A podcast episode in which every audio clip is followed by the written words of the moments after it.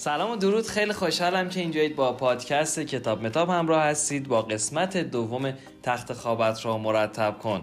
پادکست قبلیه که می‌گرفتم خیلی همش سعی می‌کردم که یه حالت خیلی خوبی باشه و بتونم نظر خیلی خوبی بگیرم. ازتون همین اتفاق افتاده اصلا تعجب نکردم. خیلی نظرات خوبی بهم دادید. خیلی انگیزه بیشتری بهم دادید. اینا رو دارم میگم به خاطر اینکه بدونید چقدر نظراتتون واسه هم ارزشمنده.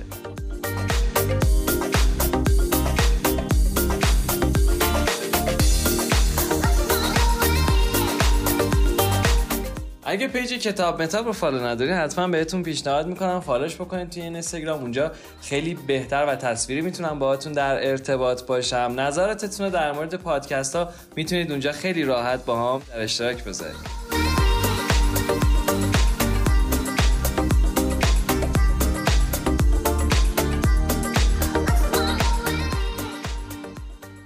کتاب تخت خوابت رو مرتب کن نوشته دریا سالار ویلیام اچ مک ریونه. احتمالش هست که اون ویدیوی سخنرانیش رو توی اینستاگرام دیده باشید که میگه اگر میخوایی دنیا رو تغییر بدی تخت خوابت رو مرتب کن.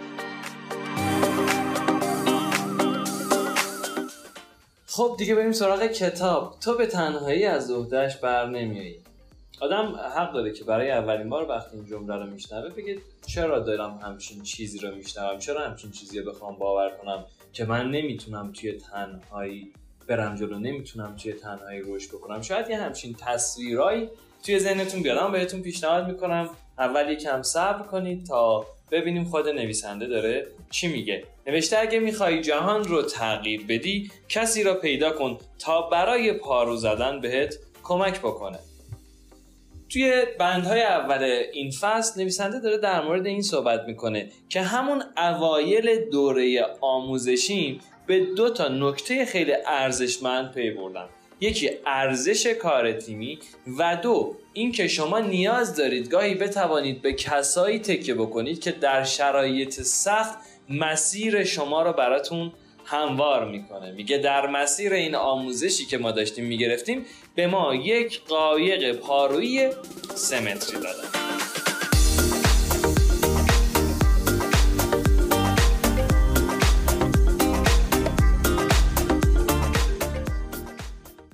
توی تمام مراحل آموزش باید این قایق با خودشون هم می‌کردن. یعنی آسایشگاهشون میذاشتن روی شونهشون میبردن رد می‌شدن. میگه از اتوبان رد می‌شدیم می‌رفتیم برای سالن غذاخوری بعد می‌رفتیم تا ساحل کرونادوی آمریکا و اشاره می‌کنه میگه ما از شمال تا جنوب به قول معروف پارو می‌زدیم.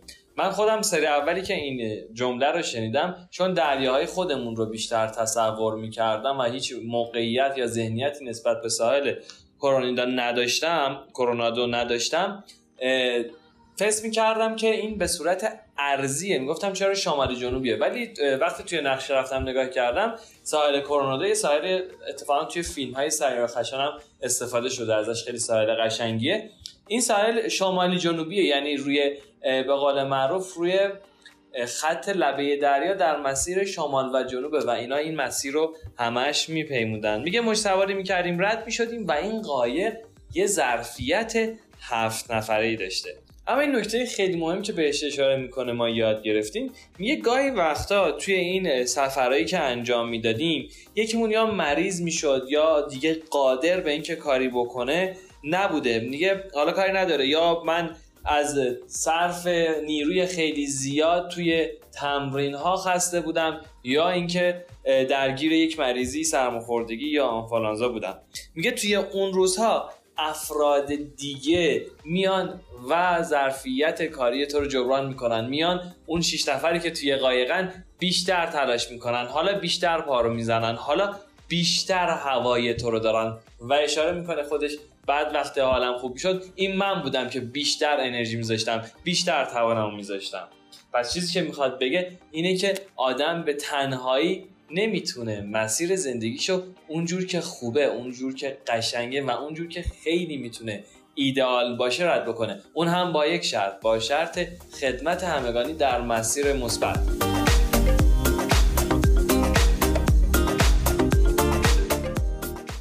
میگه که هیچ فرمانده نیروی دریایی به تنهایی از نبرد جان سالم به در نخواهد برد و اگر کمی وسعت دیدمان را بیشتر کنیم متوجه می‌شویم که همه ما در زندگی خود به افرادی نیاز داریم تا در لحظات سخت و جانکاه کنارمان باشند.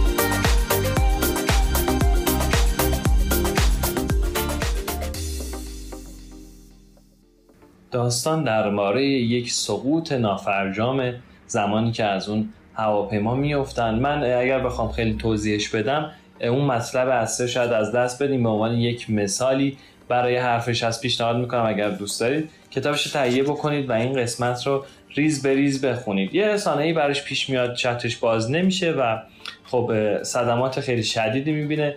وقتی که فرود میاد افراد کادر پزشکی و کسایی که باید می اومدن حالا چهار کیلومتر از اون نقطه فرودشون دورتر فرود می‌کنه میان حالا میبرنش به بیمارستان و جراحی می‌کنه و ماها برای ترمیم حالا این آسیب هایی که دیده بوده زمان نیاز داشته. توی اون مدت وقتی که مرخص میشه برای خونه توی خونه بمونه و درمان پیدا بکنه به چند تا همراهی اشاره می‌کنه که می‌تونه خیلی قشنگ باشه. یکی از این همراهی ها همراهی همسرش بوده که توی دورانی که در منزل بوده و داشته استراحت می‌کرده تا بهبودی پیدا بکنه میگه همیشه کنارم بود همراه هم بود. کاری که نیاز داشتم و برام انجام می‌داد و از همه مهمتر یادآوری می‌کرد به من که من کیم من کی بودم و چی کارهایی تونسته بودم انجام بدم و چه قابلیت هایی همین الان دارم. این نقش رو خیلی مهم می‌دونه برای آدم های این آدم هایی که به نظر من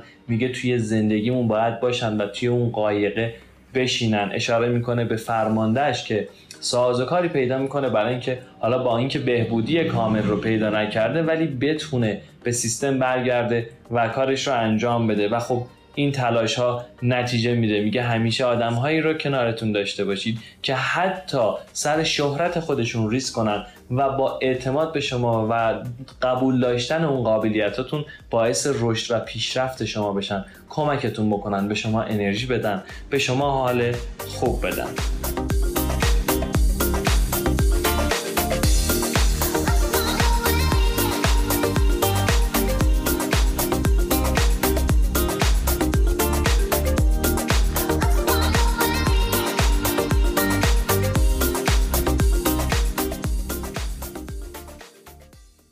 بند آخر این فصل رو براتون می‌خونم. هیچ یک از ما از لحظات دردناک زندگی در امان نیستیم. مثل آن قایق پارویی کوچک که اساس تمرینات دوره نیروی دریایی ما بود. لازم است که همه ما گروهی از افراد خوب و درست را برای رسیدن به مقصد زندگی در کنار خود داشته باشیم. شما به تنهایی از پس پارو زدن بر نمی کسی را پیدا کنید تا زندگی خود را با آن قسمت کنید. تا جایی که امکان دارد دوست پیدا کنید و هرگز فراموش نکنید که موفقیت شما در گروه دیگران است.